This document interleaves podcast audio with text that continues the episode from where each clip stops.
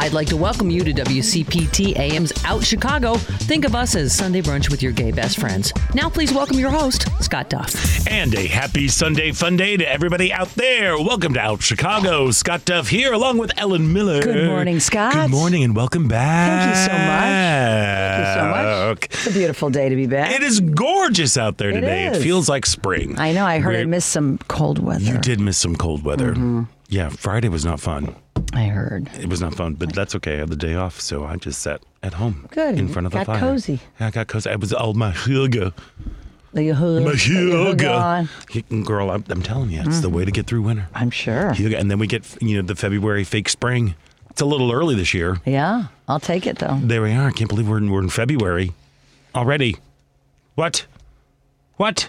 I know it flies by, and February is a short month. Pretty soon we'll be in March, but that's another story. There we go. Yeah, yeah, yeah. Indeed. But it's February, and that means that uh, at the end of the month, it's time for elections. What? Yes, Dun, dun, indeed. dun. Yep, on February Lot of- 28th, yep. voters are going to decide whether to reelect, They better decide because everybody I talk to hasn't decided. including me. including me. Maybe we'll find out some information I today so. because voters are going to decide whether to reelect incumbent incumbent Mayor Lori Lightfoot or welcome new leadership to the city. And uh, LGBTQ political organizations, Equality Illinois, Victory Fund, and LPAC are going whole hog. They're they're they're behind Lori Lightfoot. Uh, so we're going to be speaking with Lisa Turner, executive director for LPAC, a little bit later on this hour Nice. to find out how they came to this decision. we need to know. We need to know these things. Know I know we all need to know. Yes, indeed, indeed. Uh, and also that means that uh, seats on city council are also up uh, Yeah, coming a up as well. People retiring, etc. Yeah, yeah, yeah. So Mm-hmm. this year uh, we're going to be speaking with uh, Andre Vasquez, who is currently the alderman for the 40th ward, uh, who is running again to to take that seat. Uh, that's my he's my alderman. So I'm very excited to have him on. Excellent. Look forward to hearing. I what, know uh, I have a very big concern about a stoplight. Okay, then maybe this is your chance. This is my chance. The um, this is the reason why I had him on. I need to. I need to. I got to talk about my my stoplight. Uh, Got to take your keep your priorities in line. So there you go. It's such a dumb thing. I want a flashing yellow light, a flashing yellow arrow. Where? At Rose Hill and Clark and Ashland, Mm-hmm. going north. That's a rough one. It is the longest light on the planet. Mm-hmm. And when someone gets home late from work, i.e. me, You're sitting there you for sit there nothing. forever. And When there's just a nobody even flashing going yellow, by. A flashing yellow arrow. I think after today, he's going to want to take. I your, think he definitely take will. your advice. You definitely will. You know, and of course, uh, we're, we're there. Things are back. Last night was the Equality Illinois Gala. Uh, and coming up, uh, World of Chocolate, Yeah, Chicago's right. sweetest party and fundraiser benefiting AIDS Foundation Chicago, returns in person on February 17th at Union Station. You can speak with uh, Madeline Miley, Director of Events and Special Initiatives for AIDS Foundation. Uh, she's going to be joining us uh, in uh, the second hour. I'm very excited. Be delicious. I'm gonna I'm I'm gonna pass judgment. I heard. I get to pass judgment. I You're get to have gonna be a chocolate and pass judgment. so My favorite judge, things. What do you judge? The best chocolate? the chocolates. All of all of you them. taste all of them. all of them. Wow. All of the chocolates. That sounds fun. There we are. And you know what? We wouldn't be out Chicago uh, and celebrating our 10th year without prizes, prizes, prizes. So today we are going to be giving away a bunch of tickets to go see Le Ballet Trockadero de Monte Carlo at the Auditorium Theater on February 11th. Which is very, very exciting. And coming right uh, up this It's, weekend. I know it's this weekend. Super duper excited about all that. Um, and I'm sure there's stuff I'm supposed to read about content. Oh, here we are. Yes, so there are things about contests if you're going to be doing this. Just remember contests running on WCPT 820 are open to listeners 18 or older and residents of the greater Chicagoland, Northwest Indiana area. One entry per person, one winner per household. Void where prohibited by law. Listeners may only win or qualify to win once every 30 days. Complete rules are available on our website at WCPT820.com by clicking the contest tab. There is all that. And, you, you know, we've got a great show. What's going on? We're going to be talking about what, what is going on with the GOP. That's going to be the, the, the eternal question. It's so weird. I don't. Yeah, we'll get to that. And we Mm-hmm. we'll would get to love to, hear from you. So give us a call at 773 763 9278. That number again is 773 763 9278. Of course, you can find us on Facebook where we are coming at you live. Just head on over to Out Chicago Radio. And while you're there, give us a like and a click and a share and all that good stuff. But if that doesn't float your boat, you can always tune in on WCPT 820. And when while you're at it, why not follow WCPT on all social media at WCPT 820 on Facebook, Instagram, Twitter, and TikToks. There we go. So Ella Miller, you were gone last week. You were on your blues yeah, cruise. I go. Luckily, I am fortunate enough to be able to go every year, uh, and didn't go 2022 because everybody was freaked out over Omicron, which was a big mistake. I should have gone. But anyway, uh, another great cruise. You know, it's like this family that gets together once a year, and Yeah. because you know a lot of the people. I, you know, you know. Every, I mean, it's like a, it's crazy. It's like un, it's unlike any cruise that's out How, there. how many people are on this, this ship? 1800. That is so many people. 1800. That includes about 400 musicians. Right, right, right, right. And um, although I was looking at the cruise, I said to I wrote to Kathy, people look so old on this. I guess I I go I go dot dot dot. I fit right in. Oh no. No, I mean, you know, the thing is, I have been going on this cruise, Scott, since 1998, I know. and those people that were in their 30s and 40s in 1998 are Are no longer in their 30s and 40s. No, and they say No. people go. And also, the cruise has gotten to be a bigger deal. We're on more expensive boats, which uh, the boats are cool. You know, we started off on these old kind of uh, tin can boats from the 50s Uh-huh. because, you know, it was. And, and and it was only like a thousand dollars, twelve hundred dollars for the week, but you know now it's like quite a bit more than that. But as you go up uh, in class on boats and, and the amount of artists that you have, you're going to get people with more money and older retired people, and you know, so there's a bit of that. But there, it's just there's it, the jams go on all night, and you know I cannot I have phone I cannot miss FOMO in anything. the biggest I, I way. cannot miss anything. So it's like I'm tearing myself away from the music at 4 a.m. to go upstairs and go to bed yeah. at 4 a.m. Well, of to course. into my That's how you. And then the next day, you know, I want to get out. by and go nine. to, I want to go to St. Martin and or go to St. John or go hear this uh, seminar about you know blues guitar. I mean, music starts around noon on the ship if there's if you're at sea. So it, it's not the most relaxing vacation. But it is no, it's relax. It's, a, it's not the most sleepy. sleepy. It is relaxing and fun and full of of everything that is, is. delicious and delightful. And, and I'm very fortunate because as a as a musician, you know, I'm not a you know I don't make a living playing music, but I do play music and get paid occasionally.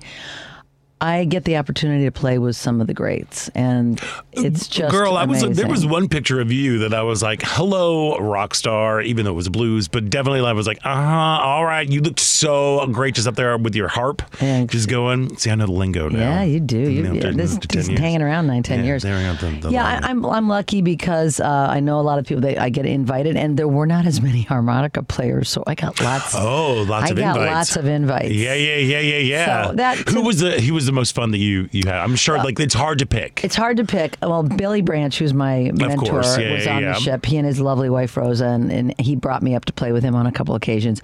There's a guy named he's called Mr. Sipp. His real name, I believe, is Castro. I forget his last name, but he's from Mississippi. He ah, hence the name. Hence the name. I thought he just enjoyed coffee. Right. I didn't. It took me, but he's been on a few cruises. But he is like a. Uh, he he's like we go to church when he plays. He's like, and, yeah, yeah, and, and, yeah, and it's yeah, just like it's like nothing else. And he took a liking to me, and he had me up on his jam stage like all the time. He, you know, he his jam started at 1.30. AM. AM. Okay, good. That's what I and yeah. uh, so I really I, I got to know him better and and just he was he was gracious to me. He liked me jamming, and, and it was a kind of jam you don't get to do because it was a kind of a, a trance, kind of like. You know, if musician, you're staying on the one, you're staying on one chord, and you're just like taking it places Uh-huh, with some amazing other guitarists and horn players, and you know. So I enjoyed Mr. Sipp. I got to know him a lot better. Uh, my friend Terrance Simien, who's a Zydeco player, always is very gracious in having me up to play with him, and he did on during his show. So I, I it was just It was beautiful. It was great. but you came back to beautiful weather. I came back to beautiful weather. I Kathy kept saying, "I'll walk the dog this morning." No, I want to. I want to get out and because it felt good. You know, Yeah, yeah, yeah. The It's- sun feels good out there today, and it's, very strange. eh, You know, hopefully, maybe, maybe that's it for the severe. It is not. Maybe It- no, uh, severe. What are you thinking? What are you thinking? You know we get fake spring every followed by second winter. I know. And then my birthday is early April. There was a time in my birthday when I used to like get like 70 degree days. Mm-hmm. It used to be kind of a crapshoot. You know, could it be 30s or 40s or could it be 70s? It's never 70s anymore. It's often snowing on April, Well, early April. Well, yeah. It doesn't we said- last. we said, you know, yeah. it is all moved.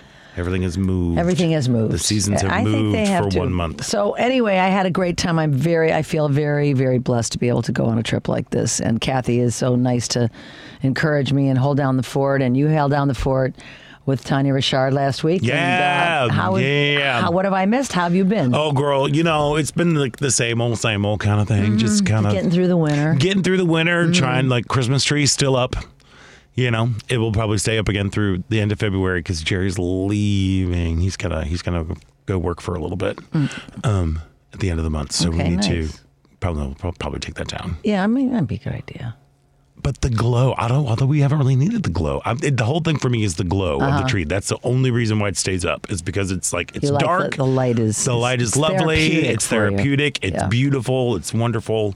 Our neighbors all laugh at us and like, "Thank you for keeping it up." I'm like, "You're welcome," you know. but uh, but yeah, so you know, just kind of getting through the winter and everything, uh, hunkering down, watching watching stuff. Okay, look, you know that I I I love me some zombies. Yes, I do. I love me some zombies, I know you and do. there's there's a show on the HBO Max called uh, The Last of Us, which is based on Yeah, a I've video game. Devin, did you ever play it. the the game? You did. Have you been watching the show as well? not giving HBO my money. Oh wow, okay, there we are. That's a hard no. What It's it- a hard no. it's based on a video game, which apparently did really well. But here's the thing about Uh-huh. like before people turn their nose up and like scoff at video games, the gaming these days, like the stories that unfold within games Mm-hmm. are pretty amazing. Like they're really good, interesting stories. You know, and they try to put in these you little heartfelt moments and things before you go Mm-hmm. and you blow stuff up. You know, uh, yeah, yeah, yeah. It's look at you. I look. I can't play video games right now because well, I have a problem with video games. I like. I love them a little too much. you do. Oh, I yeah. Oh, the violent ones with the shooting and all that. yeah. I did not know this. No, I get very well. I get wrapped up in the story, and it's also pretty. The technology is amazing. You're like, what is going on here? Like this is, and this was like a while ago because Yeah. I, I, when I was teaching, I literally had to take my Xbox 360 and put it in a bag in the closet in the guest room, so I wouldn't play it because I would stay up just playing the games. Mm-hmm. It's addicting. It's addicting and it's super, super duper fun. And the stories again are really cool. Like But what this one- shows? this- What- I mean, which games did you play? Oh, I played Halo. I was like, I was a big Oh, doing the Halo with- thing with my friend Mas- Steve, yeah, Master Chief. yeah, and my friend Cortana. Oh, yeah, and Cortana. I know my whole thing. I we we've Oh, been yeah, over oh, this. yeah, we have. We've been over this. But The Last of Us, it's it's weird. It's about this last people on dystopian the planet or something? Kinda. I mean, basically, it was like this virus, this fungus. Actually, it's like, was spread through like wheat and through flour and sugar, and people got infected and went really, really fast, and they turned into mushroom zombies. Basically, they're all mushroom zombies. Uh, but on the third episode, I've never played the game, so I don't know the characters because apparently there's a character named Bill that was big. Did you? Am I, am I correct? I'm just. Oh, okay, it's been a while. Cool. There's a character named Bill who was very like instrumental. He runs like a safe house. They're trying to. It's complicated, but they took a hard detour on this episode. Uh, Bill, played by uh, uh, Nick Offerman, hilarious, wonderful, amazing, um, and it was about Bill and Frank, who's played by Murray Bartlett. Uh, Murray Bartlett, the, he first came across my radar on that HBO show Looking.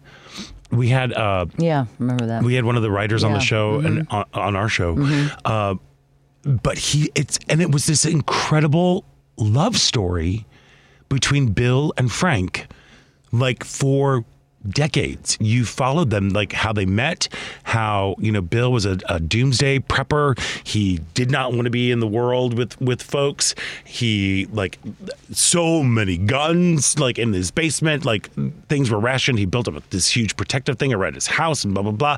And he finds uh, Frank, um, and they fall in love and they stay there and it's the most Wow. beautiful love story I think I have ever seen on t- on television. It was like the uh, so true to just I mean to just to like what a real relationship was like. It was it's gorgeous. I'm doing a horrible job. No, I'm getting it. I'm getting the gist. Yeah. but it is absolutely it was one of the most beautiful sweet sad love stories that i think i've ever seen you even if you don't watch the whole show you Watch should just watch that episode Okay, that's what I've heard. it's so Okay. good and to see nick offerman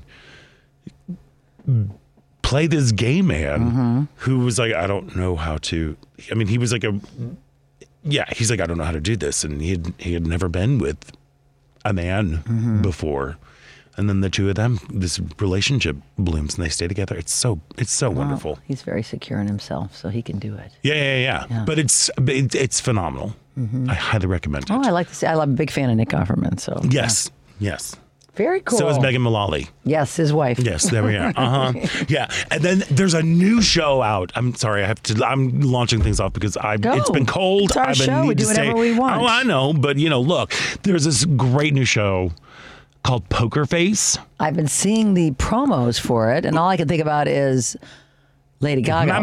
Face, When I see it, that's all I think about. Yeah, well, it's- it's, it- yeah. crazy Natasha Lyonne. yeah. who I, if she's not a part of the LGBTQ community, I, you know, I don't know where she is on that whole thing. She definitely is get an honorary member. She's Okay. just like, you know, from But I'm a Cheerleader. Mm-hmm. Do you remember that movie? You never saw But I'm a Cheerleader? Ellen. You need, it was one of the first indie films like in the 90s that was like hardcore like it was about uh, uh she's a lesbian and she's going through Really? yeah Oh God, it fell through the cracks. I don't know I missed it. Oh my gosh, you need to see it. But crazy Natasha Lyonne, Mm-hmm. Who we love. She's a New Yorker. Did you know that? She's New a, Yorker. she's a New Yeah. Yorker. She does the things. She steps outside. She walks around. She does the thing. I love her. She's just crazy and and kooky pants. And the show, which is on Peacock, it's about she uh, has this ability where she can tell if people are lying.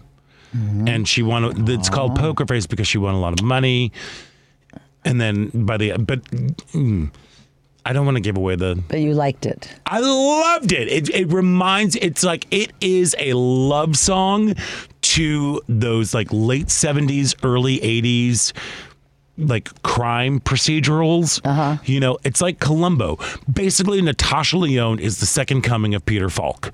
She she sounds like him. She looks like him. Really? She's Sounds like him, She yeah. does sounds like him, and there we go. And she does this whole thing like where right now she the basic premise is that she knows when people are lying and she inadvertently solves crimes. Wasn't there a show called Lie to Me uh, on Fox that where he could I forgot the actor and he could tell when people were same kind of premise. You know, he he knew when people were, weren't telling the truth. Yeah. Same kind of idea. I guess same kind of idea, but it's like it's fun, and they've got these amazing guest stars like uh, Adrien Brody and Chloe Sevigny and Benjamin Bratt. We haven't seen Benjamin Bratt in a while, like all these really really cool folks are popping up, and the way they tell the story, you know, and then she comes in. Like Columbo, and she's doing this whole thing like, "Hey, here's one thing I don't understand. So, if the, I mean, it's it's mwah, chef's kiss. So, if you loved, like, if you need a little like Jessica Fletcher had a baby with Columbo, it became Natasha Lyonne. There you go. If you need that I'll sort of love in your life, it's on Peacock. It's We're, we're, fun. we're getting through the SAG uh, after SAG, uh, you know, nominated. Oh, yeah, yeah, yeah. Kathy is, takes her vote seriously, and we have to watch all. We Yeah, watched, she should. We watched Elvis last night. oh, what'd you think? I I liked it. All right. Everybody was down on Tom Hanks's portrayal of Colonel Tom uh, Parker, but I don't know what, what he was like, so I can't judge. I mean, I I've yet to see it. We we're we're still trying to work our way up to it. Yeah, no, I- Baz I- Luhrmann is like a, is a lot. The director, He is a lot. It's just like oh, oh, oh she like didn't. usually. That's Kathy. Yeah, she, this part of the way it was fil- uh, done. She didn't love, but I I actually liked it. I thought it was good. I- All right. and uh, what's his name? The one that played Elvis already won the Gold, Golden Globe. I can't think of his name right now, but I think he's going to get an Oscar for this. All right. That's my early. All right. Well, there we go. Early predictions. I love it. There we go. Yeah. Well, listen, I Let's predict. predict that we go to a break. we do need to go to a break, but before we do that, you know what? I think it's we should give away prizes, prizes, Oh prizes. yes. There we go. Yes, All right. So, look, we're giving away a bevy of tickets. So, we're just going to open up the phone lines and want y'all to go crazy. So, the first five callers, five, you all each will get a pair of tickets to go see Le Ballet Trockadero de Monte Carlo at the Auditorium Theater. Mm. Uh, on February 11th. That's this coming Saturday. So, again, that is the first five callers to 773 763 9278. The first five callers will each win a pair of tickets to see Le Ballet Trockadero de Monte Carlo at the Auditorium Theater February 11th. Once again, that number 773 763 9278. Uh, Why don't we just go to a break right now and let the calls come in? And when we come back, we'll dive into uh, just uh, the madness that is the GOP. They had a really good week of like hating on queer folk. It's super duper fun. Anyway, we're going to take a quick break, and when we come back, there's more out Chicago right here on WCPT.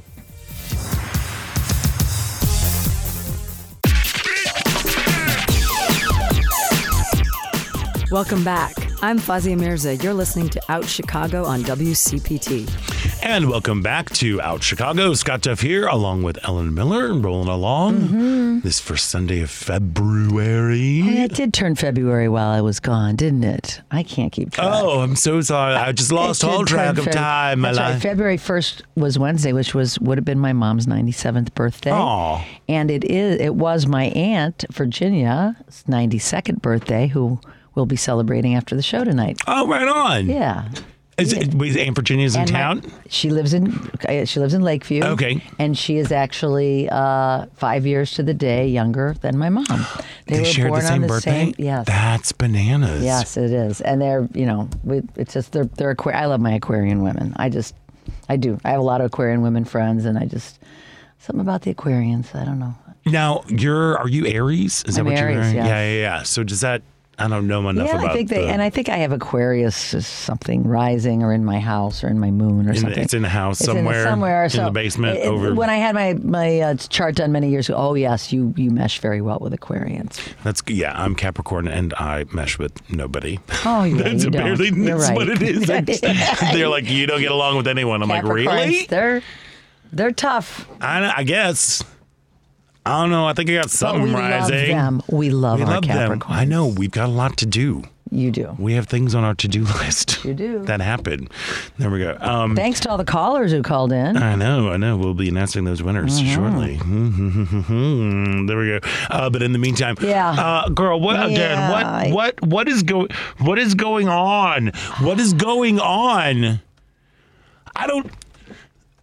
I am so confused by the GOP and by their the weird outrage that people are feeling especially towards drag queens. Like I don't I don't get it. I don't understand. I don't like even in like I- why why now? Why now is everybody really worried about seeing people in drag? Uh, you know they're trying to make everything outlawed everything they're like that is one thing that they are focusing on right now. But in the meantime they are like the wackiest and quite frankly the dumbest members of the GOP are moving into powers leadership of roles. Yeah, leadership roles. And it's so and they just I, I know I didn't want to talk about her anymore but MTG uh she is showing her butt. You know, she's like literally, you know, she wears those cotton panties and if she farts through it. Did you see that tweet?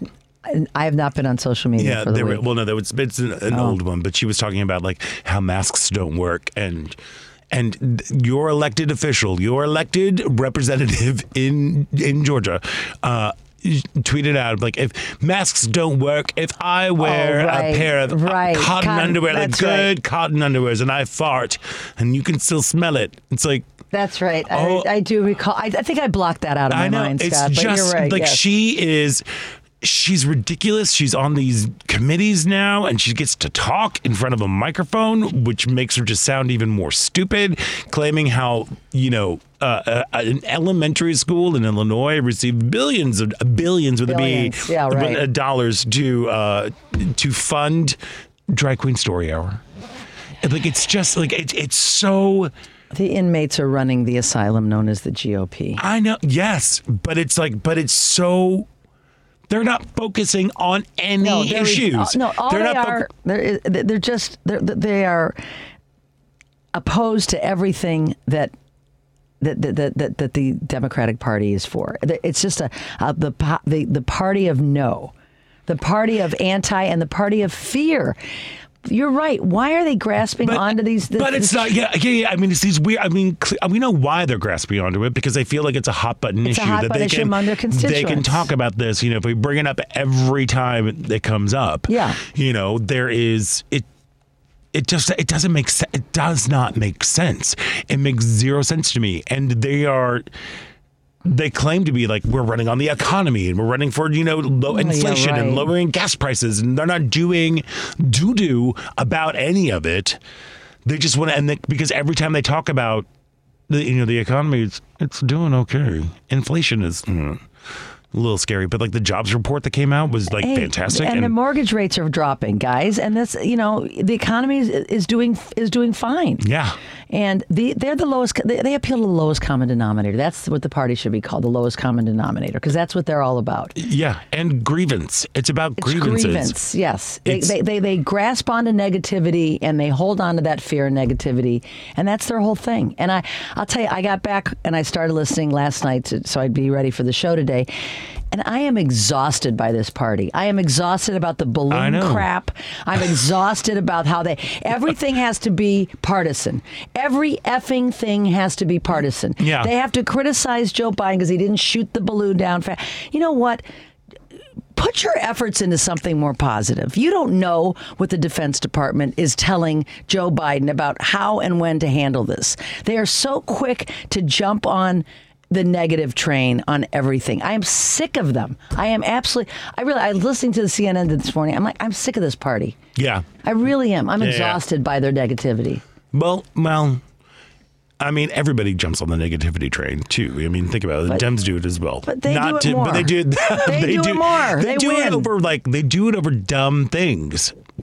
they do. It more. They, They do it over like they do it over dumb things. They do it over dumb things. Yeah. It's what it is. Oh, like, it's like it's like you know the classified documents. They, it was not a big deal when they found it when, when Trump had them, but of course, you know when Biden had them, it was just an all-out, you know.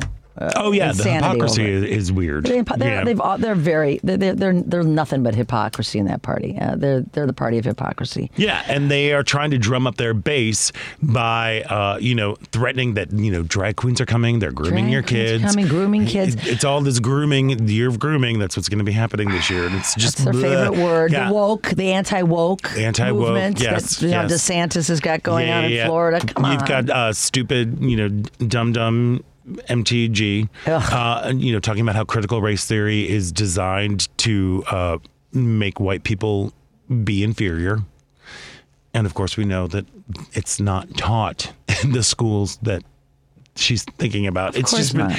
21 states have uh, tran attempt, are attempting to tra- to ban uh, transgender um, gender affirming healthcare uh, right now.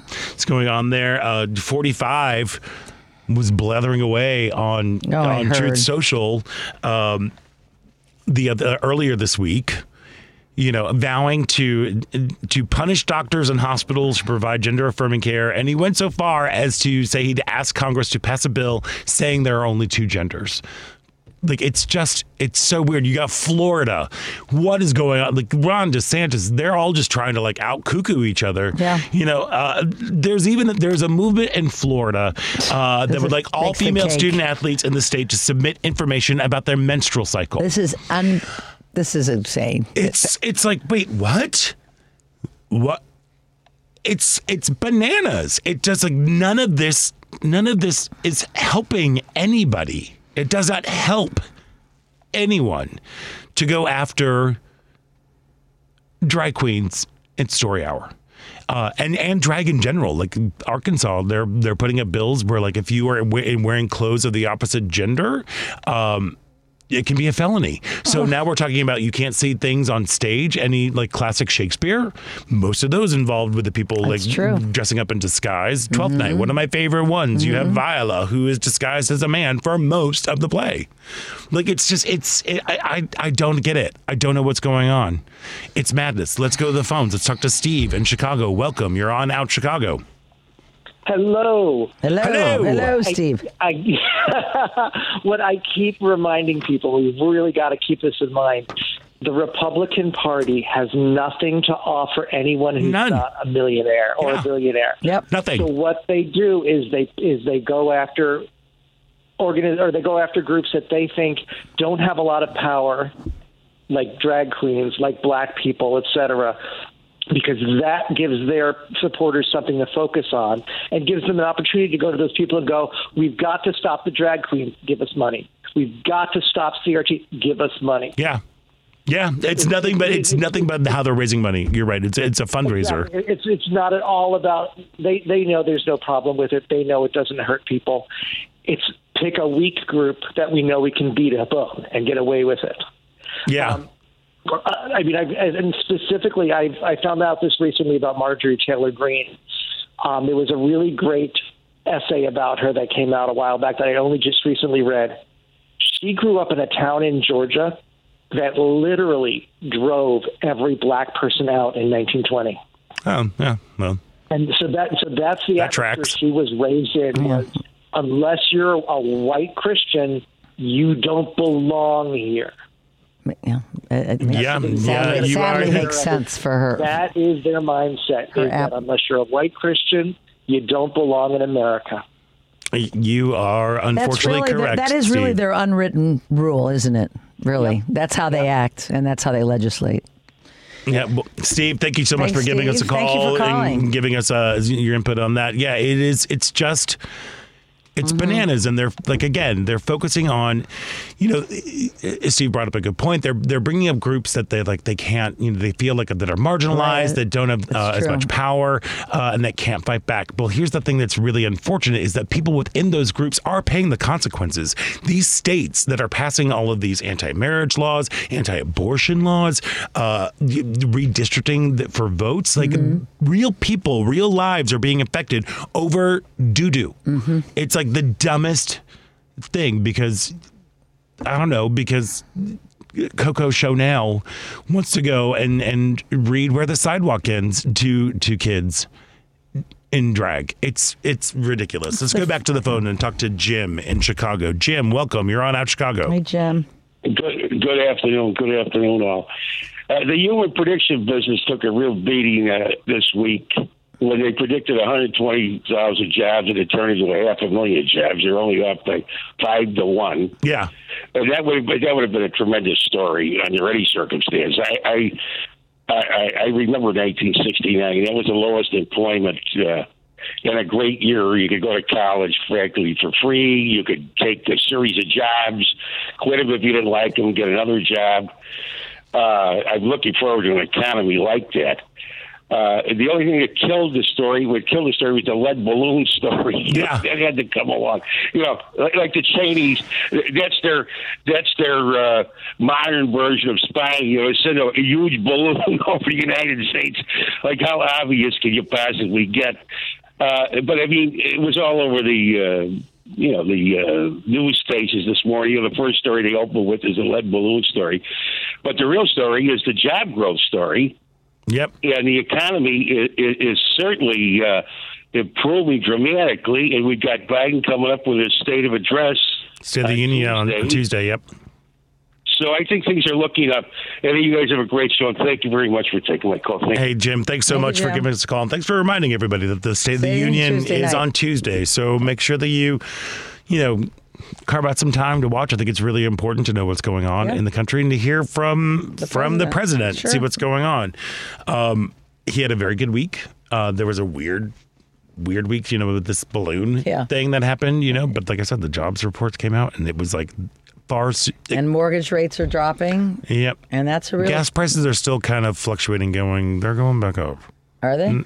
Yeah, bit. from what I, I mean, it was under four dollars for Yeah, a while, and yeah. now it's back up to the. Oh. At least here in Chicago. Okay. So yeah, so I don't know. Like it was a good week.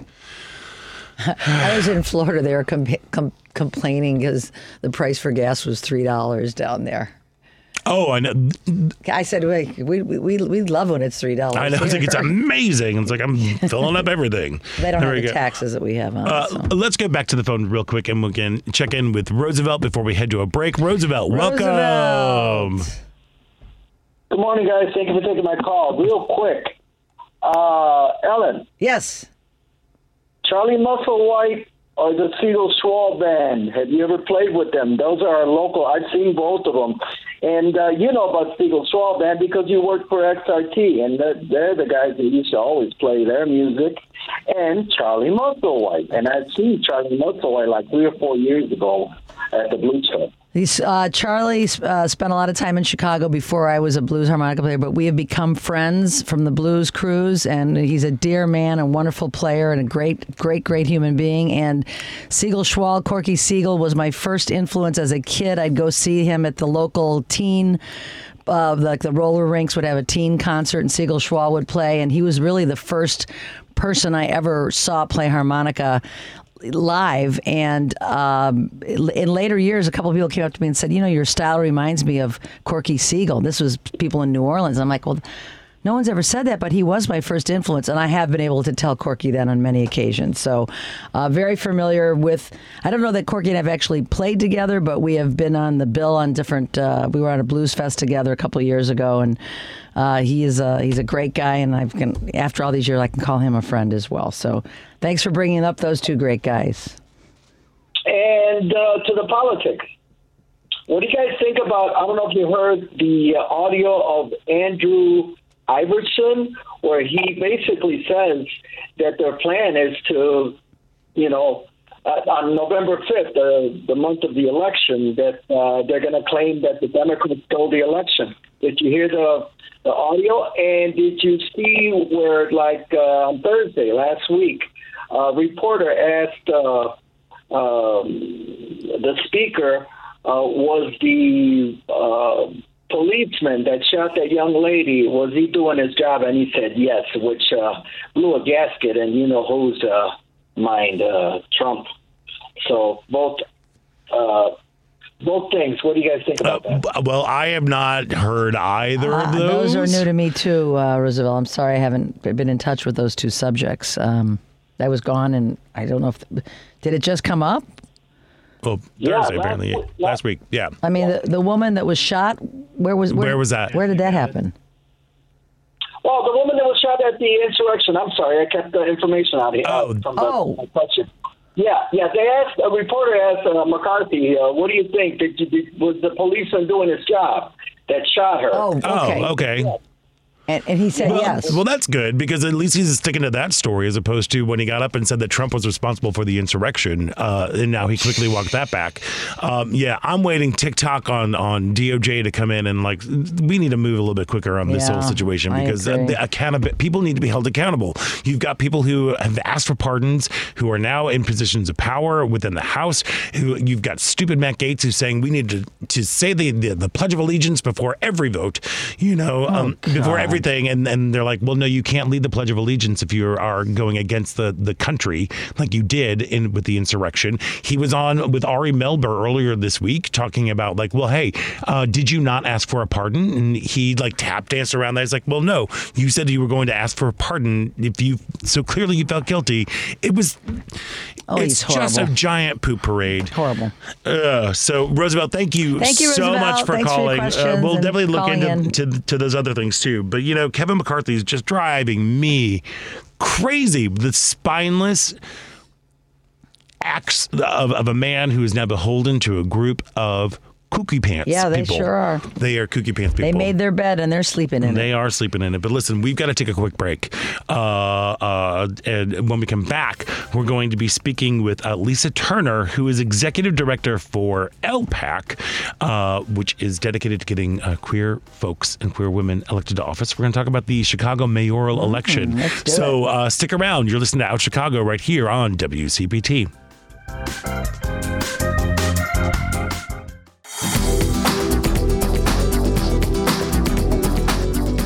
I'm Honey West. Welcome to Out Chicago on WCPT. And welcome back to Out Chicago. Scott Duff here, along with Ellen Miller, as we roll along. We are now in February, and as you know, on February 28th, voters will decide whether or not to reelect incumbent Mayor Lori Lightfoot mm-hmm. or welcome new leadership into the city. And, you know, the, uh, some LGBTQ uh, political organizations like Equality Illinois, Victory Fund, and LPAC uh, are endorsing Mayor Lightfoot, uh, and to uh, help shed some light onto uh, the process and this decision, we are joined uh, by Lisa Turner, Executive Director for LPAC. Lisa, welcome to the show.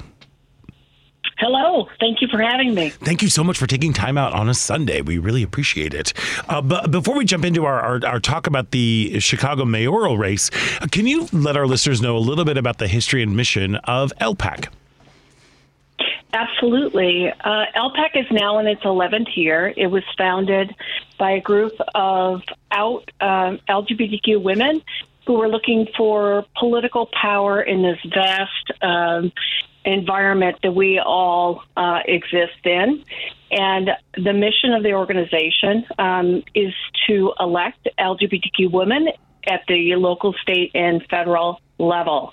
It's our sole mission, and we're the only national organization that does that and we give snaps yes, to that right now is what we're saying.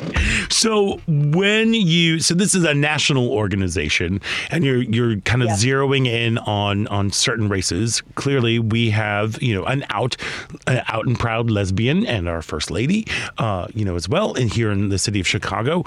So what what is the criteria that a candidate needs to meet in order to get an endorsement from LPAC?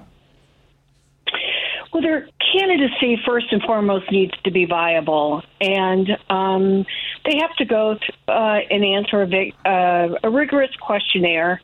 Um, they have to be uh, solid on LGBTQ equality, women's rights, reproductive freedom, and social justice. If you meet that criteria, then our board of directors um, will vote on an endorsement for for a candidate. Uh, you know, I wish we had a, a a JPAC, a gay one, so somebody could have done that with uh, George Santos. you know, so, I'm telling you, I'm telling you, we're gonna find the real George Santos somewhere. He is being held in a building somewhere, and this person. I don't know. Anyway, anyway, but I digress. But I digress. So those are some really uh, hard, staunch, uh, great points, you know, for people to meet when you were looking at Lori Lightfoot, what were some of the specific policies and actions that led to the endorsement of uh, Mayor Lightfoot for reelection?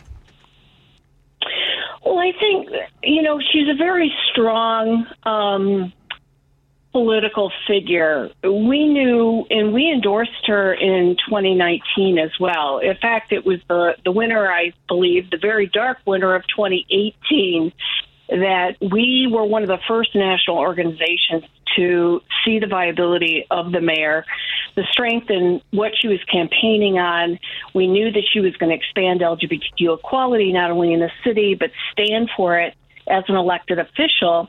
And at that time, there was not an African American um, lesbian woman that had repre- that represented any of the national cities across the country. And I think between her moral convictions as well as, you know, we knew that she would be an excellent executive with her background, that we felt like the city and the community at large would be in good shape. Lisa, what do you say to the people who say to me and uh, to whomever will listen, anyone but Lori uh, not happy with her where we are on crime. I mean, that seems to be like a broken record around around town. And I, I, and the other thing I'm hearing from a million people is they don't do not know who they're going for right now. So it seems to be a very open field. The polls I know before I left on vacation were up and down. Yeah, they're all over the place uh, and, and, all over the place. So how, I guess my question is, what do you say to these people that are never Lori, not anyone but Lori, and how do you grade her? What's your report card on her? In the first four years of her administration? Well, you know, I, I don't think it takes, um, we don't have to look too far backwards and remember that Lori was considered the running mate for President Biden. for candidate Biden at the time. She was in the mix. And there were articles written up and down. She's, you know, she's a woman, she's diverse, she's racially diverse, she's from the Midwest, and she's highly confident. And there was calls that please don't pick her. Chicago needs her.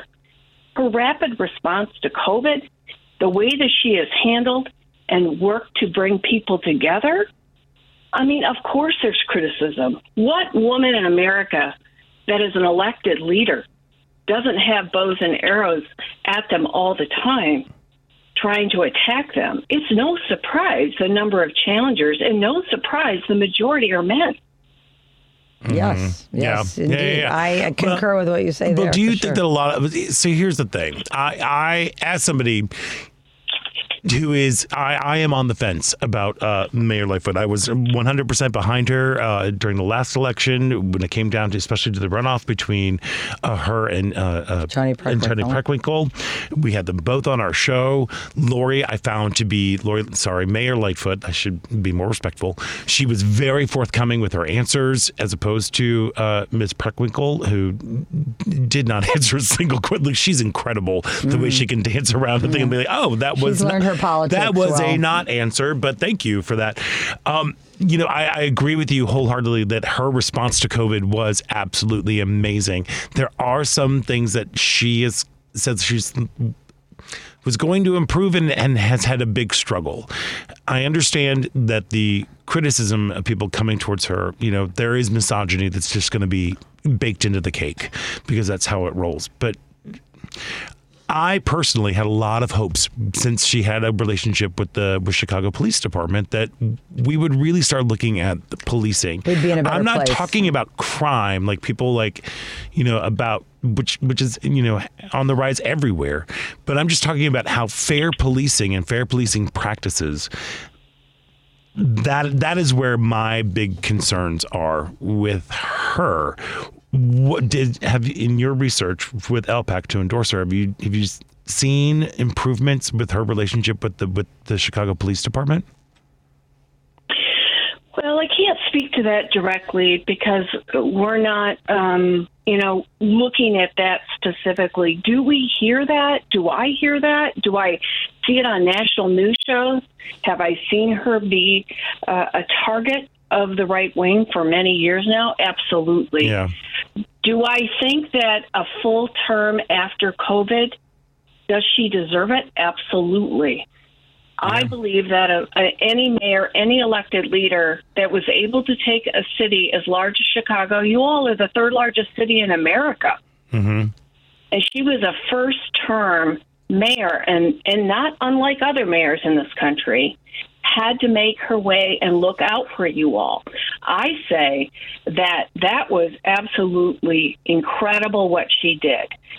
There is definitely some improvement for a lot of people, so I say elect, re-elect her and give her that chance to make those amends and move things forward for the city. I You can't, I yep. can't disagree with you on I that, know, Lisa. Lisa. Lisa, thank you so much for you know that is exactly what Ellen says. She's like you know she's got the experience. She had four years under Yep. her belt. Let's see what she can do when Yep. she doesn't when she isn't handled a big old right. literal poo Poop. poo platter that's Exactly. going on there. Yep. Uh, Lisa Turner, executive director for LPAC.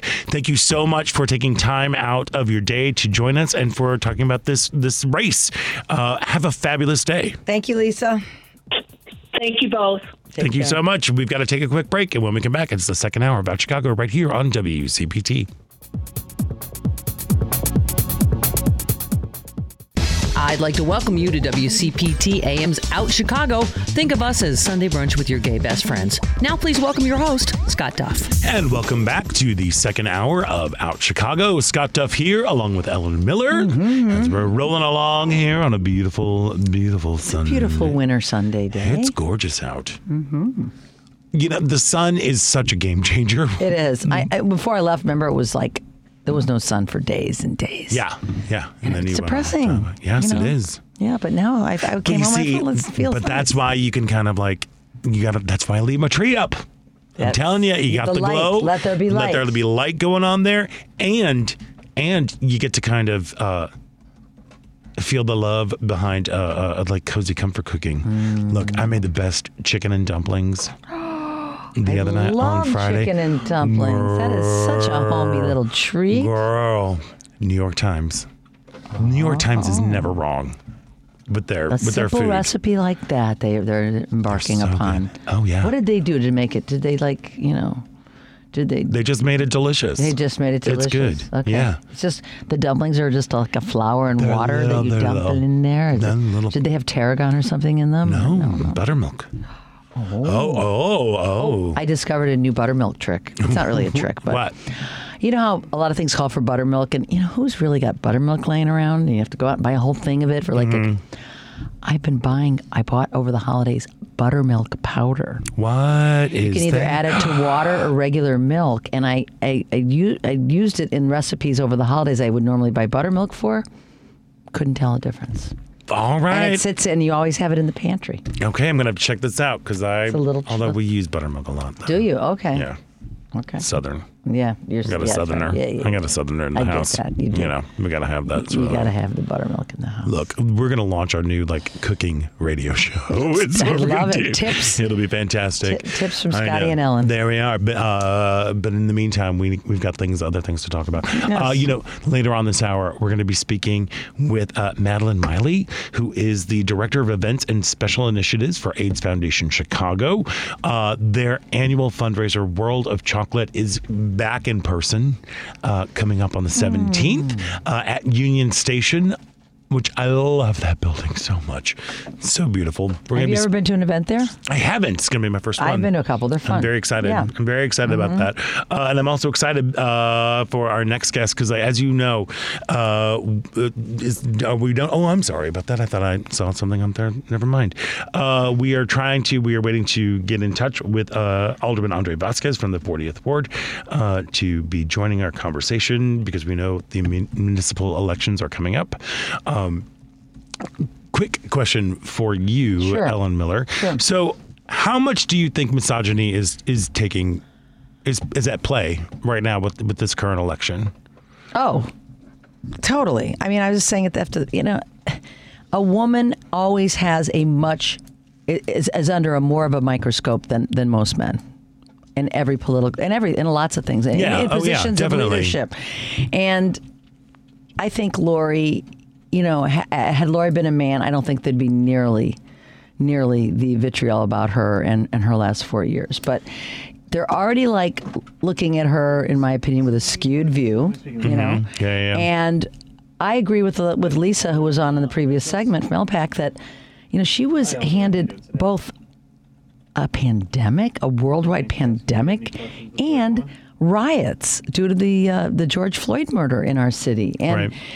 You know, it's easy to criticize, but whoever had experience doing either one of these things in recent, you know, Right on. nobody. Yeah. And uh, yes, everything can always be done better. We know that, but I think she is the victim of of of being a woman and a woman that doesn't always come off as being. Uh, you know, uh, shall we say, light and airy, and kind of, you know, she's a tough woman. Yeah, she's- But you know, you want a tough woman in that role, yet then you criticize her because she's tough. People are not still. I don't think people are prepared to see women be tough still in this world when it comes to politics. Mm-hmm. A man Mm-hmm. I'm you. tough is strong. A woman who's tough has a B in front of her name. Yep, she That's sure it. does. That's my. She sure does. Thanks for asking. Well, there we go. I just wanted to give you that opportunity because Thank you. know it's true. it. We got to talk. true. We got to talk Yeah. about it. Like I said, misogyny is baked into the cake all over Mm-hmm. the place. Uh, but again, uh, there the municipal elections are coming up at the end of February on the 28th. City council seats are are also going to be on the ballot. And uh, joining us now, uh, who is the current alderman of the 40th ward, is Alderman Andre Vasquez. Uh, Alderman Vasquez, welcome to back to the show. Good morning. Thanks for having me back. Of course. Thank you so much again for taking time out. I know this is a very busy time for you. Um, uh, as as somebody who is a resident of the 40th Ward, personally, I would like to thank you. I think you're doing a bang up job. Uh, so thank you. Let me say that. No, thank you for saying that. It's definitely been a, a challenging three and a half years, right? I think we've all had a lot of hurdles, um, but I, I appreciate you saying that as we continue to make sure we take care of the neighbors uh, during the next during the future that we have coming. Yeah, absolutely. And you know, um, one of the things that I really have been admi- so like, just appreciative of is how open and transparent your office is. You are I think your communication with the ward. Uh, before I go on giving you flowers, uh, what uh, can you remind folks who exactly makes up the 40th ward because it is a big LGBTQ community within that. Oh, absolutely. I mean, the 40th ward is, uh, I, think, if I remember correctly, 58,000 neighbors, and it, it covers Andersonville, Edgewater, Lincoln Square, Bowmanville, West Ridge. Um, it's incredibly diverse and intentionally inclusive. Yeah. Um, and, and we're grounded in making sure that government is open for everyone and that people know how their government works so they can hold it accountable. Yeah, and and you have been again with that openness. You have been so your the lines of communication are always great. You even pop in to those annoying neighborhood groups, you know, like that that happen Next on social. stuff. Yeah, that. But you know, the stuff where people just like, oh and again, there's another eyeglass store open, and you know, and like, and if somebody if invokes your name, you will you genuinely chime in. You'd be like, "Oh, hey, thank you so much for reaching out. Here's where I can be reached. Here's the thing, and here's the answer to your problem." Like uh, during COVID, I thought you were so you you and your team were on top of everything. Um, I was so moved by like your giving back to the community throughout your your your time as alderman. Um, I came out and volunteered when we were passing when when the vaccines were being rolled out, uh, and you know, it was just great to see the support that you have from the neighborhood. You know, you over the past three and a half years, what have been some of you the accomplishments that you are most proud of? Yeah, I, th- I think you you named some of it right. Like I, I think first off, uh, no one person does it alone. I think we've done it together as a community. Absolutely, yeah. Neighbors, right, and, and, like neighbors like you being able to help. So I think one of the one of the things that I'm most most proud of is um, the neighbor network, which was created um, a little bit before the pandemic, but really took off after. Right, I think during the time where we didn't even know if we could be in public spaces together, I was very concerned that people become more isolationist. But what we saw is that neighbors stepped up to make sure that they were sewing masks before they were available, that they were working as a volunteer program to make sure folks are vaccinated, to be able to call our seniors um, and make sure that they had the resources they needed. So I was very proud in being able to do that. Um, I like the fact that we've created open government here in the 40th when it comes to decision making. So whether it's zoning, whether it's our menu budget, whether it's micro grant program, which we established this past year, neighbors in the 40th get involved in committees. We make sure people know how the decision making process happens uh, in a way that leads to better results. And we've also been able to change things at the city level, right? We uh, introduced the gender identity ordinance, which allows folks who live in the, uh, uh, work in the city to live their authentic selves, right? To be able to put their pronouns on city documents, to make sure that if they didn't want to divulge any information, they didn't have to. We want to make sure that people in this city avail themselves of all the support system and know that we're all one community. And so us being able to do that to increase infrastructure, to make sure our, our public transportation system is working better, we just want to make sure that people get their bang for their buck when they think about where their tax dollars are going. Mm-hmm. Yeah, amen to that. Mm-hmm. Amen to that. So, you know, uh, it's so funny. We, we, were talking about like you know, of course, the mayoral race is, is happening, and yeah. every elected official was just handed a, a, a, a smoldering dumpster fire. You know, when when taking office. Yeah. You know, what would you say? What are the things that you learned during your first yeah. term? Like, what is what was because the learning curve had to have been steep. Just like, whoa, all right, now we're doing this. Okay, what what did what, what go ahead? Yeah, what what did you learn? Yeah, we started with nothing, and I'm not exaggerating in saying that. We we had to find our own office. A year in, we thought our had our legs underneath us, and then we got hit with a pandemic. But I think what's interesting is, is in the conversation you all were having prior, is, is really the way misogyny has affected or, constantly affects everything, right? It's not only the expectations that people might place on, on a mayor who's a woman from the LGBTQ community and all those things. It's also why we think to, uh, to associate that toughness is something that is needed in a role, right? We mm-hmm. think that the patriarchy has us all thinking that men have to be tough leaders, and when you set up unrealistic expectations, you're going to get bad results. Like I prefer that we have the kind of leadership that we saw under Harold Washington that builds coalition together across identities, and it's not necessarily about tough because you can't tough your way out of the environment we find ourselves in, but there is an opportunity to heal by bringing together and building a community And I think we should have conversations about what we think those narratives and programming are in the way that makes us think that we need somebody tough, like when we talk about crime, right? Tough on crime is something people talk about every decade and it hasn't fixed it. And I think we should really re examine roles and narratives and the way they affect the way we make decisions. So, uh, Alderman Vasquez, who who are you? Do you have someone you're endorsing for mayor coming up? Yeah, I- I'm endorsing uh, Chuy Garcia, and there, there's a number of reasons, right? I think I'd like you know, to I hear. mentioned Harold Washington. Yeah, I mentioned Harold Washington before. I think you know. Uh, first, let let's let's be fair. Let's say that uh, Mayor Lightfoot has inherited the worst hand dealt to any mayor in the history of the city. Okay. You think about the pandemic, Yep. civil unrest, all those things. To your point, there are unfair judgments based on her identities, but it's also about how you navigate during situations. And what I've experienced in the past three and a half years is somebody on the fifth floor who takes things personally and has been more divisive. And during a crisis, was not taking advantage of bringing people together. I think we need that going forward. And Chuy has shown that as far as his leadership. I also think that his experience in different levels of government is something we are going to need when in the next three years we no longer have COVID federal funds and have to figure out our budgets. So I think he's uniquely suited in the situation to be able to lead us on a more stable path going forward by bringing in people and building the coalition so that we find our own solutions together rather than stay divided when times are tough. So, are, you at all concerned about some of the accusations with Chuy and the, his ties to Madigan and the red light camera profiteering that they say that he did that he was a a recipient of? Because those, because the reason I bring that up is because one of the things we liked about Mayor Lightfoot is that she was fresh. Uh, she, you know, had, you know, she she came from, uh, you know, she, she what didn't come from city council.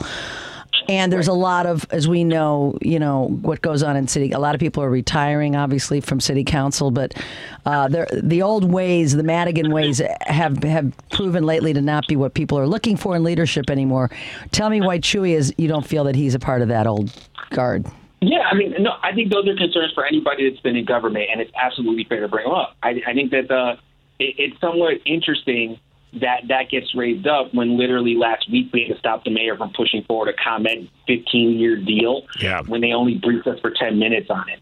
Right, so I think there's there's associations, and then there's things that we've seen happen. I actively had to stop a 15-year deal where Chicago would have only got 120 million dollars when they're paying double that just on settlement cases from a bribery scandal. So it's one thing to make critiques about a candidate, but when we're watching during campaign season a mayor trying to rush a deal through that we all have problems with, Yeah. we should be asking those questions as well.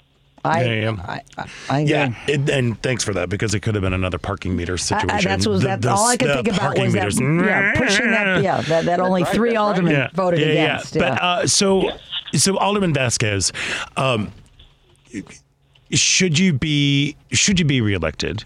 Um, what issues are you are you hoping to focus on for your next term? I you I hear you you talk about making this coalition, and, and we are we are a city of neighborhoods. Um, Yeah. one thing that I'm and you and you brought up the budget. Here's one thing that you know as a Chicagoan, you know there are several wards that don't get the the equal funding that other wards get. There are food deserts on the south and west sides. There are you know the infrastructure problems that are happening. How are you are you hoping when you should you be reelected to work together as a coalition to make sure that all of Chicago is being attended to, not just you know what what might be you know as as diverse as the 40th ward is, there is still a lot of affluence that's that's in that ward. Oh, a- absolutely. And I, I think you said it spot on. Uh, you know, in, in my uh, third year in office, um, our office introduced a independent budget ordinance. So we, we were looking at the numbers and, and doing it from the council side, which is the first time it's happened in about 30 years. Um, and I think we have to be very real about how the segregation that has plagued our city for over a century has led to these results. Right, the 40th ward, to your point, is safer and more affluent than a lot of parts of town. But if you're not investing in communities that need it the most, you're never going to solve the public safety crisis we find ourselves in. That's true. Have to make sure. Yeah, if, you look at, you know, people talk to tough on crime, and you know, not to bring that back, but when you think about the people who commit crime, you got to think about the environment and ecosystem they're growing up in that put them in a situation where they feel they have nothing to lose. You know, the, the solution to disinvestment is investment. And if we put the resources necessary in those neighborhoods, if we improve our transportation system so there aren't transportation deserts as well as food deserts, mm-hmm. right? If we create a city that works for everyone, Yeah. then you are able to really tap into the potential that we all have because we need everyone's experience and perspective to create the better city, to undo the redlining, to undo the disinvestment, to make sure that we have a police uh, department that is accountable and leads to safety for all, right? Uh, we can do that, but it is going to require all of us coming together to hear all those perspectives and really vet solutions and try to chart new paths forward because what we've been doing hasn't worked. Now, just to play devil's advocate, do you think that could happen with the current leadership? I I'm always an optimist. I think things are always possible, but it's about the speed with which things can move, and you know, there's a lot of tension in trying to make things move. Like let's think environment, right?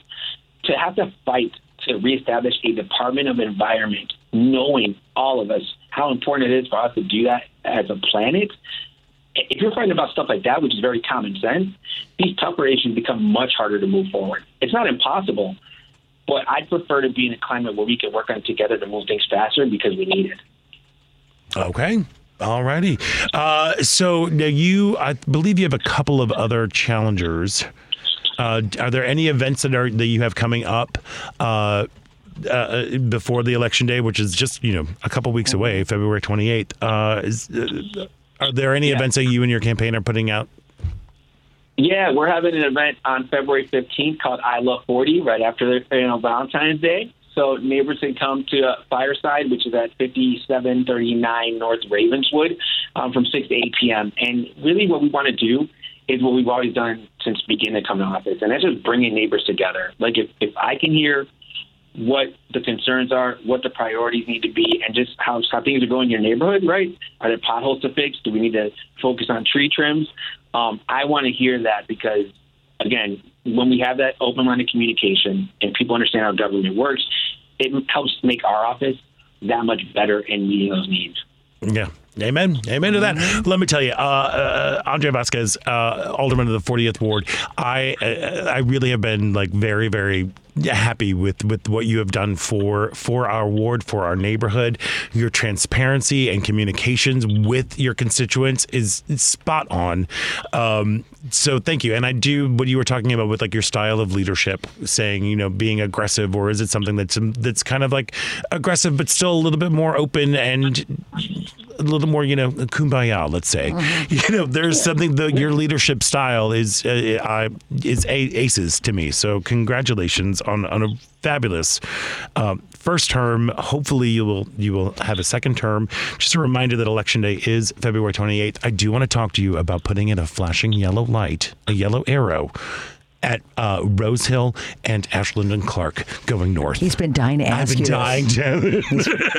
we need to, no, no, no, as you said that, we need to fix Ashland in general. It Yeah. way too quick. We're working on making sure infrastructure is built better and people and our safe streets are there for all.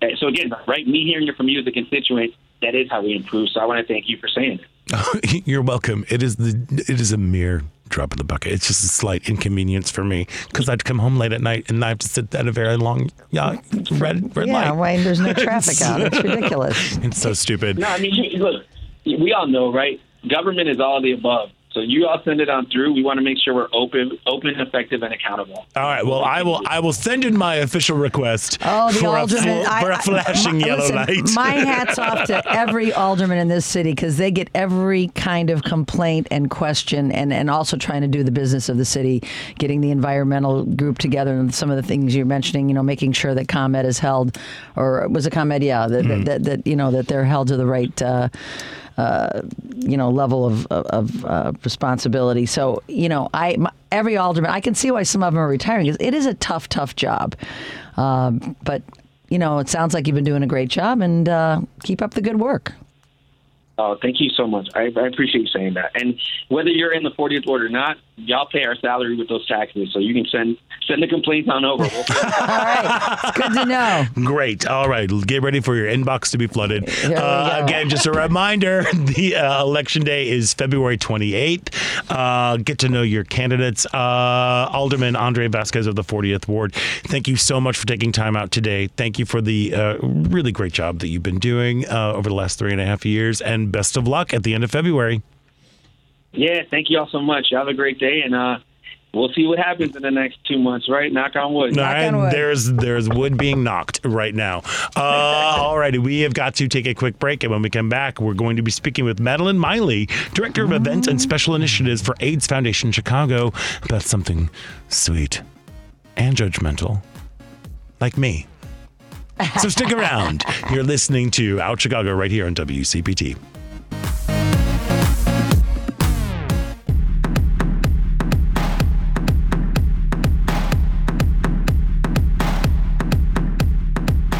Welcome back to Out Chicago on Chicago's Progressive Talk. Can I get you another Bellini? Well, yes, Stephanie Miller, you can get another Bellini for us. Thank you so hmm, much. I haven't heard her offer us Bellinis in a It's long been a while. It's been a moment. Nice to but hear her only especially if those blinis are chocolate. Oh yes. Chocolate Everything blinis. chocolate. Everything chocolate because you know what? The world of chocolate. Chicago's sweetest party and fundraiser benefiting AIDS Foundation Chicago returns in person on mm-hmm. February 17th at Union Station. I'm super excited because I get to be a judge. lucky so I get to eat and pass judgment. Two of my favorite activities. and I'm super excited that Madeline Miley, Director of Events and Special Initiatives for AIDS Foundation Chicago, is able to join us today. Madeline, welcome to the show. Thank you so much for having me, and we're really excited to, to have you pass some judgment. Oh my gosh. Yay, Get ready. Scott. I am so excited to pass judgment. I can't even tell you. I do it so silently uh, most of the days, and now I get to do it like vocally. It's going to be fun. I can't I can't wait. Great. I know. I'm also been trying to figure out like what to wear. That's always a big thing for I me. know. I know. That's You'll figure it out. I'll figure it out. I know I've got this brown a brown velvet jacket. That sounds I'm like, that sounds chocolatey, Mm-hmm. right? There we are. But anyway, any hoozles, enough about me. Let's talk about you. Uh, could you remind our listeners about the mission and history of AIDS Foundation Chicago and all the incredible work that you do? Absolutely. Um, AIDS Foundation Chicago has been around since 1985 here in the city. Um, you know, initially our mission was to help folks who were HIV positive or who were experiencing AIDS really die with dignity. Um, thankfully, in 2023, it's a completely different landscape. Folks are thriving, living healthy lives. Um, they are HIV positive and, you know, really living life to the fullest. So our mission now and, you know, in our 37th year here of serving the city and the state is to just make sure that um, we create health equity and justice for those who are HIV positive or those who are vulnerable to HIV. Yes, and Great and mission. and, great, and also we're a part of you're part of uh, getting to zero, that initiative for Yes. the for the state of Illinois, which is zero by 2030. Is that the right date?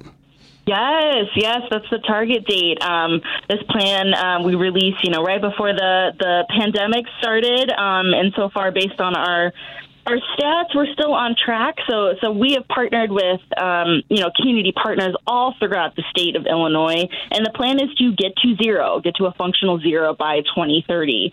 Um, there's many, many aspects and, and tasks part of this plan, but you know, hopefully the goal is to make sure that we're at functional zero, which means you know, folks who um, know their status. That's the most important thing is knowing their their HIV status um, and making sure that folks are connected to care. Um, there was science put out um, a couple of years ago called U equals U. So that means if there um, are undetectable HIV loads in your blood work and you are not passing on HIV to a sexual partner or anybody else that comes into contact. So that was a huge discovery um, and has really changed, you know, the landscape for folks who are HIV positive um, or vulnerable to it. So um, with that uh, knowledge and understanding, um, we're really uh, excited and um, hopeful that we'll reach functional zero by 2030. absolutely, great. absolutely. Great Now. I, I- you might not be able to answer this. It, it just uh, it just came to me while you were speaking.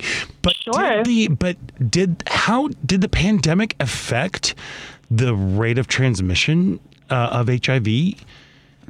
I mean, you might not be able to answer that because that's like some scientific data and all that stuff. But did, did, Yeah, um, I don't have the answer to that. Um, I know that typically that uh, data that's collected by the health department and other community agencies typically take about a year or two. Uh, Right, for so them we'll to probably be getting them. Figure out. right? Yes, yeah, I would think in the next year or so we'll we'll, we'll know. But it looks like it looks like at least what we've seen, it hasn't set us back on the getting to zero plan, which is which is helpful. Right. Okay. I, yeah. I, sorry. Thank you for taking that question like a pro because I was like, oh, you have no idea about this. This is so not where, your- where your expertise lies. Yours lies in uh, events and special initiatives. Uh, and you've got this incredible event coming up, the World of Chocolate at the gorgeous Union Station. It's one of my favorite buildings in the entire city. And that's saying a lot so because this city is stunning. Um, so, what is in store when the World of Chocolate finally returns in person on February 17th? I know. We are so excited. We haven't hosted this event since 2019. Um, so we're calling it our grand return, both to like indoor special events and our grand return to Union Station. We haven't hosted this event there um, in quite some time. So we are so excited to be in that just gorgeous space. Like you said, it just it just speaks for itself. It's it's stunning. Um, and we like to call it the Global Chocolate Tour. It's a three hour um, kind of open bar, open chocolate uh, party. It's super fun. Um, as folks come into Union Station, they'll receive a literal passport. So they're encouraged to stop by every single chocolatier that's on site. We have 22 confirmed for this year's event, which is amazing. I know. you'll, get to, you'll get to judge all 22. It'll be fantastic. I might have to judge them twice or three yeah, times, I, maybe. I, am you know? looking at I'm looking at the list here, Madeline, and uh, Yes. one thing that popped out to me from Black Rosie Pastry slash Steel City Bakery. Bananas Mm-hmm. Foster bonbons and a s- savory mole, di- mole dish and choco rum libation. I mean, it's all right there. that sounds horrible. Incredible. Oh, that sounds awful. I will have to eat all of them Oh, so that that nobody will have to suffer through that. Good. Sure, right? Right? It's something for everyone. It's not I just know. pieces of chocolate. You've got chocolate in a mole. You've got in in cocktails. I'm seeing and in typical ways of, Exactly. of getting chocolate. So, oh my! And here's another one. Yes. S'mores bar with rosemary rice crispy treats. Oh, I know. Oh my God! I love chocolate. I Yeah, did. So that's a good example. We have um, both sweet, uh, savory, and libation categories that all of these chocolatiers are competing in.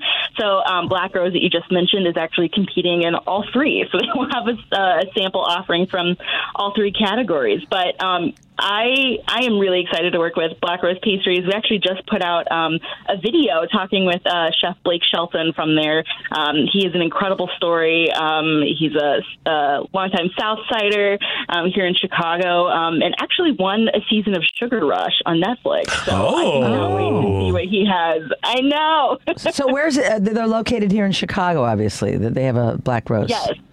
Oh, Yeah. cool. I got because I'm not going to be able to make the, but I I want to seek these people out. I know, This- this right? looks Oh, absolutely. yeah, yeah, especially with the Valentine's. Absolutely. Uh, so we've got 22 chocolatiers. Now, everybody can can go and sample and take this passport. They're going around the globe. Uh, uh, Mm-hmm. So now, but but who who ultimately gets to pass judgment? You know, um, we have seven fantastic media uh, sh- judges that are coming in that will be judging on all three of those categories and best in business class. But if you are an attendee, you can also pass judgment. We encourage everybody to, to stop by all of them. Um, and there's a People's Choice Award, which honestly might be the most coveted award. Of you know? course. Of course, we want to know what everybody thinks, not just what stupid me has to think. You know. thank you, thank you for fully embracing the whole passing judgment uh, thing with that. so okay, so now we finally got the, the the event open. It's going to be there. So we've got 22 chocolatiers. What else is going to be uh, at the event? Yes, great question. Um, there's an open bar, which is always a highlight. Um, there'll be some other appetizers around as well in case you're somehow hungry after sampling the 22 chocolatiers. I don't know how you Um, could be, but but I don't hey. know. Yes. But hey, if you are, we have extra food for you. Fabulous. Um, my favorite part is the punch board. Um, this is kind of our version of a of a live auction. Mm-hmm. So we have a giant board with numbers on it, and you can donate um, anywhere between fifty to five hundred dollars, and you literally get a punch through a number in the wall, and a prize is handed toward to you through the wall. So if you're donating fifty, you know your prize will be um, at least fifty dollar value, or even higher in return. So it's a nice little game of chance, you know, to see what you might get. And Mm-hmm. I these are love a punch know. board. I love a punch board so much. I've actually worked a punch board on the other side, which is very a little creepy. You should be like Hands coming hands through. coming through, and you're like having Forcefully. to like t- give them something. But you know, Yeah. but it's so much fun because you know, like you're like it's you're making it. It's you know you're going to get at least fifty bucks. Yeah, and it's worth for a of great stuff. cause. And it's for a great cause. Uh, do you know? Yeah. Who are some of the items? Like, what are some of the items that people are going to be able to punch through? Because I know. Yes. Oh my gosh, we have we have some great stuff from local businesses, restaurants.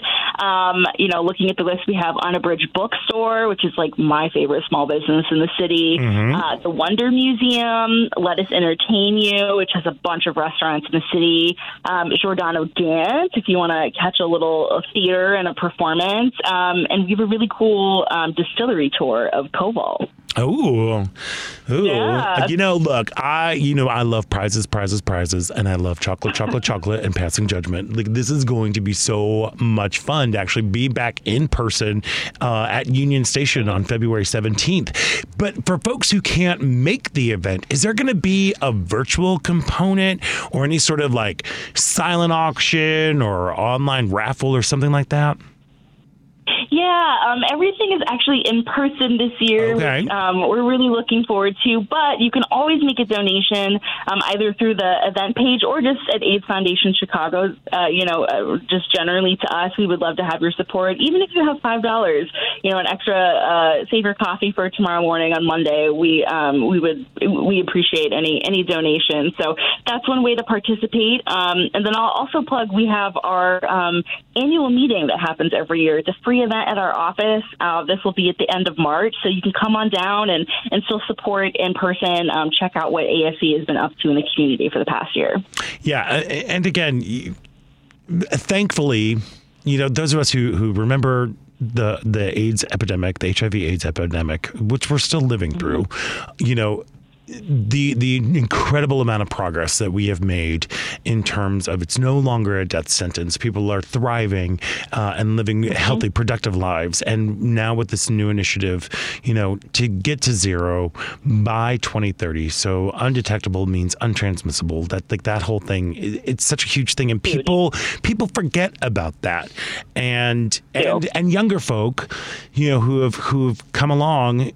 You know, they don't fully understand the true horrors that it was ravaged upon the LGBTQ community at the time. So, you know, when when you are, if like you said, if you've got five bucks, you know, why not just you know just make a, a little donation to AIDS Foundation Chicago because this work that you do is so important and it has saved countless lives. Actually, not countless. You can, there you can actually put a number to the mm-hmm. lives that have been saved. sure. You know, and that and that is one of the best things about the work that you do. And just just to remind our listeners, you know, HIV/AIDS is it is not done. We are still fighting, and we're still trying to help reduce stigma. We're still helping try to help with prevention, uh, help with with treatment. And AIDS Foundation Chicago is involved in all of that. So Oh, yeah. yeah, so And, and ticket prices start at 150, so it's reasonable. You can Yeah. you can buy different packages, but you know that's a that's a to get all you get and for a great cause. and for a great cause, and to be back like in one of the most iconic buildings in Chicago. Oh my gosh, I know. It's going to be stunning. Um, there's so much on site that you can participate in. It's like really a great bang for your buck. Plus, you said it's a nice charitable evening out, and it's right after Valentine's Day. So, you know, if you need a reason to, to go out on the town, like this is a fantastic opportunity. Take your significant other out, get dressed up, come sample some chocolate, and support um, the Getting to Zero Illinois plan. Yeah, and you know what? If you are if you are truly a Valentine person, you know that going out on Valentine's Day is for amateurs. So save the big night out and come out on the 17th. That's what I That's say. right. That's right. Yes. And like all of these things that are, um, all these uh, dishes that'll be available, you know, a lot of times our uh, chocolatiers utilize this opportunity to, to sample something new. So even if you see some of these businesses that you might recognize or hotels that you've been to, they may be showcasing something that is not on their typical Oh, menu. definitely. So I can even tell. if you go out on Valentine's Day, um, they may not have what they're serving at World of Chocolate. Mm, thank you for that. Mhm. Yeah. Yep, yep, yep, yep. Totally, one But look, and also here's the thing: it's a great way to actually to meet new local businesses. You know, uh, Ellen is just drooling over here at the website. She's going like, "I need that, but that banana Foster's thing with Foster's, oh my you know, uh, with a with an, uh, a chocolatier that she had never heard of. So it's like, all Yeah. right, so now like it's a Yeah, way to like support the community, uh, local businesses, as well as supporting the uh, Chicago, uh, the the AIDS Foundation Chicago in their efforts to to get to zero. So, uh, Madeline Miley, I'm so. How can people get tickets? First of all, Great question. Yes. So this this um, website is a little long, unfortunately, but you can also always find it on aidschicago.org or any of our social media. Um, but the actual event page is action.aidschicago.org and then backslash chocolate 23. all right. Get or just go to tickets now. aidschicago.org. It's going to be a little bit. aidschicago.org. Which will go I out there. know, I It'll know. pop up all over the place. Yeah. But also, if you, that's a great way to go if you aren't able to make the event or attend to the the meeting that's going to be happening in March. You can find out a little bit more about what this organization's been up to, about the work that they plan to continue doing, and ways that you can continue to support it. So go to aidschicago.org.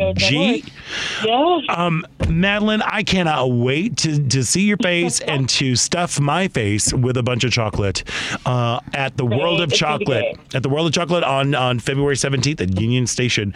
Madeline Miley, thank you for taking time out today, and I will see you soon.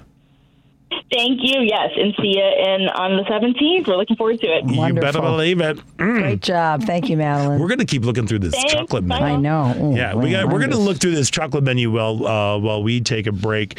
Uh, oh, but actually, I just realized. But before we go, that this part of our, oh, never mind. We're going to go to a break. Uh, Let's do that. we're going to do that later. We're going to go to a break when we get back. It is the final thrilling, show-stopping moments of Out Chicago right here on WCPT.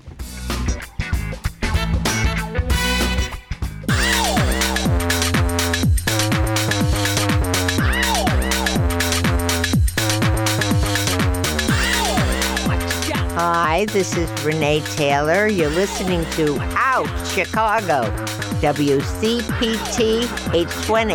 Every time, I know, we Every time smile. she makes me smile. She makes us both smile. ah, welcome back to Out Chicago. Scott Duff, She Ellen was Miller. fantastic. She was fantastic. She's like she could be Natasha Lyonne. yeah, Maybe Natasha Lyonne one day will be Renee Taylor. maybe it's when she gets older. She's on her way. Yeah, she is. I think, but she needs to do something. She needs a little conditioner, Natasha. That's her trademark. Oh, yeah. She's got the frizzy hair or what? Yeah. Oh, girl, she's got this crazy hair. I still can't believe you haven't seen, but I'm a cheerleader. I know. I never need even to- heard of it. I was not watching television back That then. I wasn't guess. television. It was in Oh, the movie, movie. theater. That Oh, was was back it? before we had all this stuff. It was back in the olden times when heard. dinosaurs roamed the earth and Yeah. and Boy, I got to catch and up. Clinton was in the White House. I Oh, think yeah. it was it was a while ago. Oh, yeah. The good old days. Yeah, no. Oh, wait. But before we begin, this part about Chicago is uh, brought to you by Team Hochberg. Hey, listen, if you're selling your home or uh, purchasing a new home and would like to save thousands of dollars, you need to call Team Hochberg, your trusted local lender. Look, Team Hochberg is offering everyone their perks at work benefit through the end of April. Listen up because it can save you thousands of dollars the next time you buy or sell a home. Here's how it works. Okay, Ellen? Yes. When a I Team Hochberg affiliated realtor sells your home, they'll reduce their fee up to 1%. And when a Team Hochberg affiliated realtor helps you purchase a home, you will receive up to 1% of their commission on a closing cost credit. Team Hochberg will credit their loan origination fee and their affiliated attorney will reduce his fee. A couple saved close to nine grand using perks at work when they sold their home and purchased a new home. So to learn how you can save thousands of dollars the next time you uh, buy or sell a home, give Team Hochberg a call at 855-56-DAVID or visit 56david.com. That's 855-563-2843 or 56david.com, lower.com, equal housing lender, NMLS 1124061. Saving money. There we go. And say, oh, I almost lost my my, my, my damn mind. Why? Last night. Okay, so we uh, ended up going over to. We have, you know, I'm a drag race fan. Yeah, I know. And now they've moved, you know, they keep moving networks and everything. And you have to, I'm like, I don't have MTV. I don't. I don't, I'm not to pay Who watches it anymore anyway? No, because it's, there's no music on MTV. No. Eh, So we went over to a friend's house to watch Drag Race because we have to watch it a day late. Mm. Right. That happened.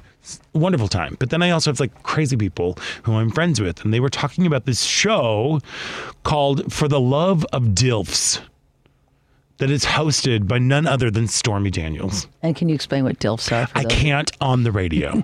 it's a dad I'd like to. Oh, yeah. Okay. Friend To friend, close, close, to close to friend. to a, a dad I'd like to friend. Mm-hmm.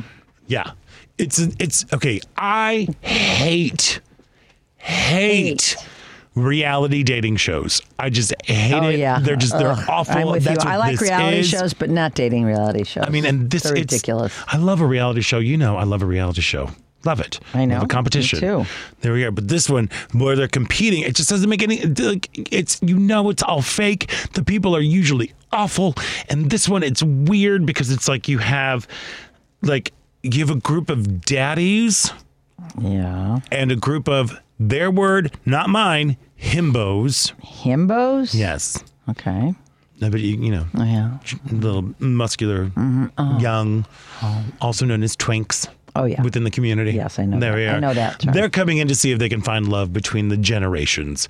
And for some reason, Stormy Daniels is hosting this thing. How did they come up with Stormy I Daniels? I don't know. Somebody is trying to like make her a queer icon, and they just need more work because I've never seen somebody look more uncomfortable. Oh, I'm First of all, she has more dialogue than I didn't order a pizza um, that she has to deliver that she's used to, usually used to delivering. It's just weird. But like I was watching this.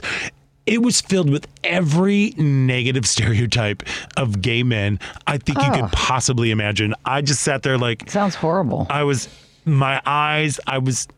I had to. I left the room a couple of times. I'm just like I can't watch this thing, and it's. It was like, see, this is. You're giving the GOP all of the talking points oh, that they want based on this one stupid show, which hmm. nobody's watching. But it just it blew. I, it was just like this. This exists, and it made me sad. It made me so sad. Except there is one contestant named Tony Cannoli, who um, I'm sure is his real name. Um, I'm sure. yeah, Tony Cannoli. Yeah. Uh, it is. Yeah, Yeah. but it made me so sad. I just watching it. I kept. I kept. I, I was watching it, going like, people chained themselves to buildings, and people died to give us rights so that you can have this show. This show.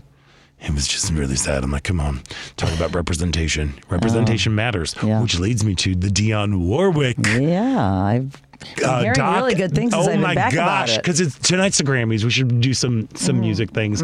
You know, there's a new documentary on on the HBO Max Mm-hmm. uh, with Dionne Warwick called uh, "Don't Make Me Over."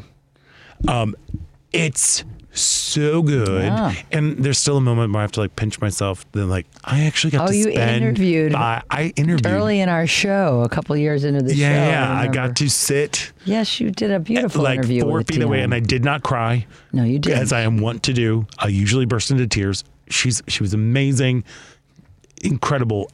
The documentary just goes into just even more about like what an incredible power she was and still is. Yeah.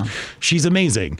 Um, but one story that really that stood out to me through this whole thing was uh, you, throughout the documentary they have people who are like commenting about like, what a rich life she is and what a game changer she was. I mean, she was the first black woman to win the Grammy for best I think best pop vocal, either best pop vocal or best pop song. But she was the first black woman to win that award in that category. As like she was Wow, truly yeah. the first crossover. well, Bacharach and Hal David's Yes, music was the three of them together were just, mwah, just- yeah, it was, magic. it was the '60s, and that that's that music was just everywhere. and they didn't know where to put her because Yeah. it wasn't R&B, it Right. wasn't popular music, it was this strange new thing Mm-hmm. and they were mm.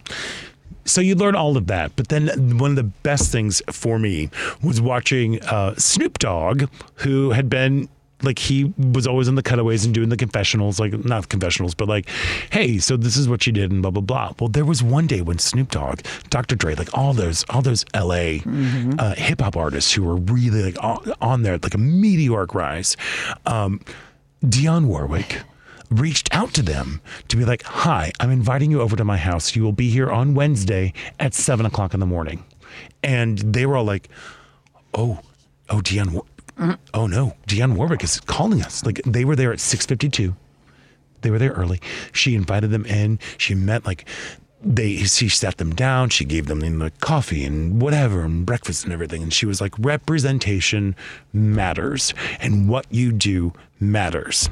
Now I want you to call me a bitch To my face. to my face because that is what you do, what you call women in all of your songs. And they were all like, oh, the hobbit, hobbit, hobbit, hobbit, hobbit, oh, what? But you're Miss Warwick. You're Miss, like, hmm yes, I'm Miss Warwick, but everybody is Miss Warwick. Right so on. think about that. I wonder if they changed their ways at all. Well, that. I don't think they did necessarily like, quite as much, but you could At least they tell. thought about it. But you could tell, but like throughout, you could even tell, you know, now like Snoop Dogg is like BFFs with Martha Yeah, Stewart. right. You know, the fact that you could see in his chunk of the documentary where he was talking, he's like, he was really, he's like, I hope, I hope that she can see that I've, I've become a good man. Good. You know, like that's, it's, it's her, man. phenomenal. So wonderful. So you got to make sure that you, you, Yeah, my Check it musician, my music friends have been uh, talking about it on Facebook. I noticed since I got home and how great it is. It's so good. It's just like if you want some like hear great music, understand the voice that Yeah. that Dionne Warwick has had, you know, like all this stuff. Her her fight for for AIDS research. Yeah, she what was that's what friends are forefront. for. She was she's always just stepping She in. So been, yeah. so there we go. Anyway, Oh. just highly recommend. Our tips for the week. there we are. And then the Grammys are on tonight. Grammys, yeah. You know, I end up watching them because even though I, I look at them the whole time, I'm like, why? I don't even know these people anymore. And, you know, some of the categories. But there is a brand new category that uh, we were talking earlier about your video games that you love. Yeah. Did you know that there is a best song written for visual media this year, first time? Is that for video games? Yes, yes, Oh. it is. Yes, it's for um, a songwriter award for a song, melody, or lyrics written specifically for motion picture, television, video games, or other visual media, and uh, released for the first time during the eligibility award uh, year. Huh. Apparently, there's video gamers like to go to these concerts where they actually there's been some performing of these of this music. Uh, I happened to see on Sunday Sunday morning this uh, CBS this morning where they talked about in the old days with like Donkey Kong and Mario Brothers those Right. little electronic little songs, but now they're very They're very fully elaborate and produced fully and- produced mhm. and uh, gamers were being interviewed and said that that's really a part of the whole experience. So there you go. There's going to be Alrighty, but I bet you that will be given up before the awards are televised. Oh, yeah, as the, as always, the awards I'm interested in, like the Blues Awards and the Zydeco. Yeah, and the, that's never that's televised. Never televised. Um, but and then there's a whole slew of best new artist who I'm like, ah, huh, hmm? Uh, yeah, I I was looking at the list this morning, and But this might be the year, and this is all what people are just mumbling about Yeah. is that uh, Beyonce, who's won, she's won more Grammys, I believe, than any solo recording artist, that she will finally get her album of the year for Renaissance. So who So knows? could Queen happen. Bee. Could Lizzo happen. might swoop in. And then Adele is there as well. Who is Adele on the album of the year uh, Adele for 30? is on. Yes, she's up for thirty. The album Yeah. of the year is ABBA. Where do they come from? They did They're this whole weird virtual thing. and and Bad Bunny and Beyonce and uh, Mary J. Blige, another great Mm-hmm. one. Brandi Carlile, Coldplay, and Kendrick Lamar and Lizzo Oh, Kendrick, and Kendrick Lamar. And should get a- Harry Styles. They're all up for best. There, yeah. Well, so there we go. There we go. There we go. That's on tonight. exciting. On tonight. There we go. Um, and I want to thank all of our guests uh, t- that came on the show today: Lisa Turner from LPAC, Alderman Andre Vasquez, and Madeline Miley. Devin. You're amazing. Thank you. Tune Thank into you, the Sports Cubicle at nine. Paul, perfectly acceptable as always. Wonderful. There we are. Ella Miller, welcome back. you. So good to be back next to to you. see you for a little bit. Uh, and I'm Scott Duff. And until next week, stay, Stay proud. proud.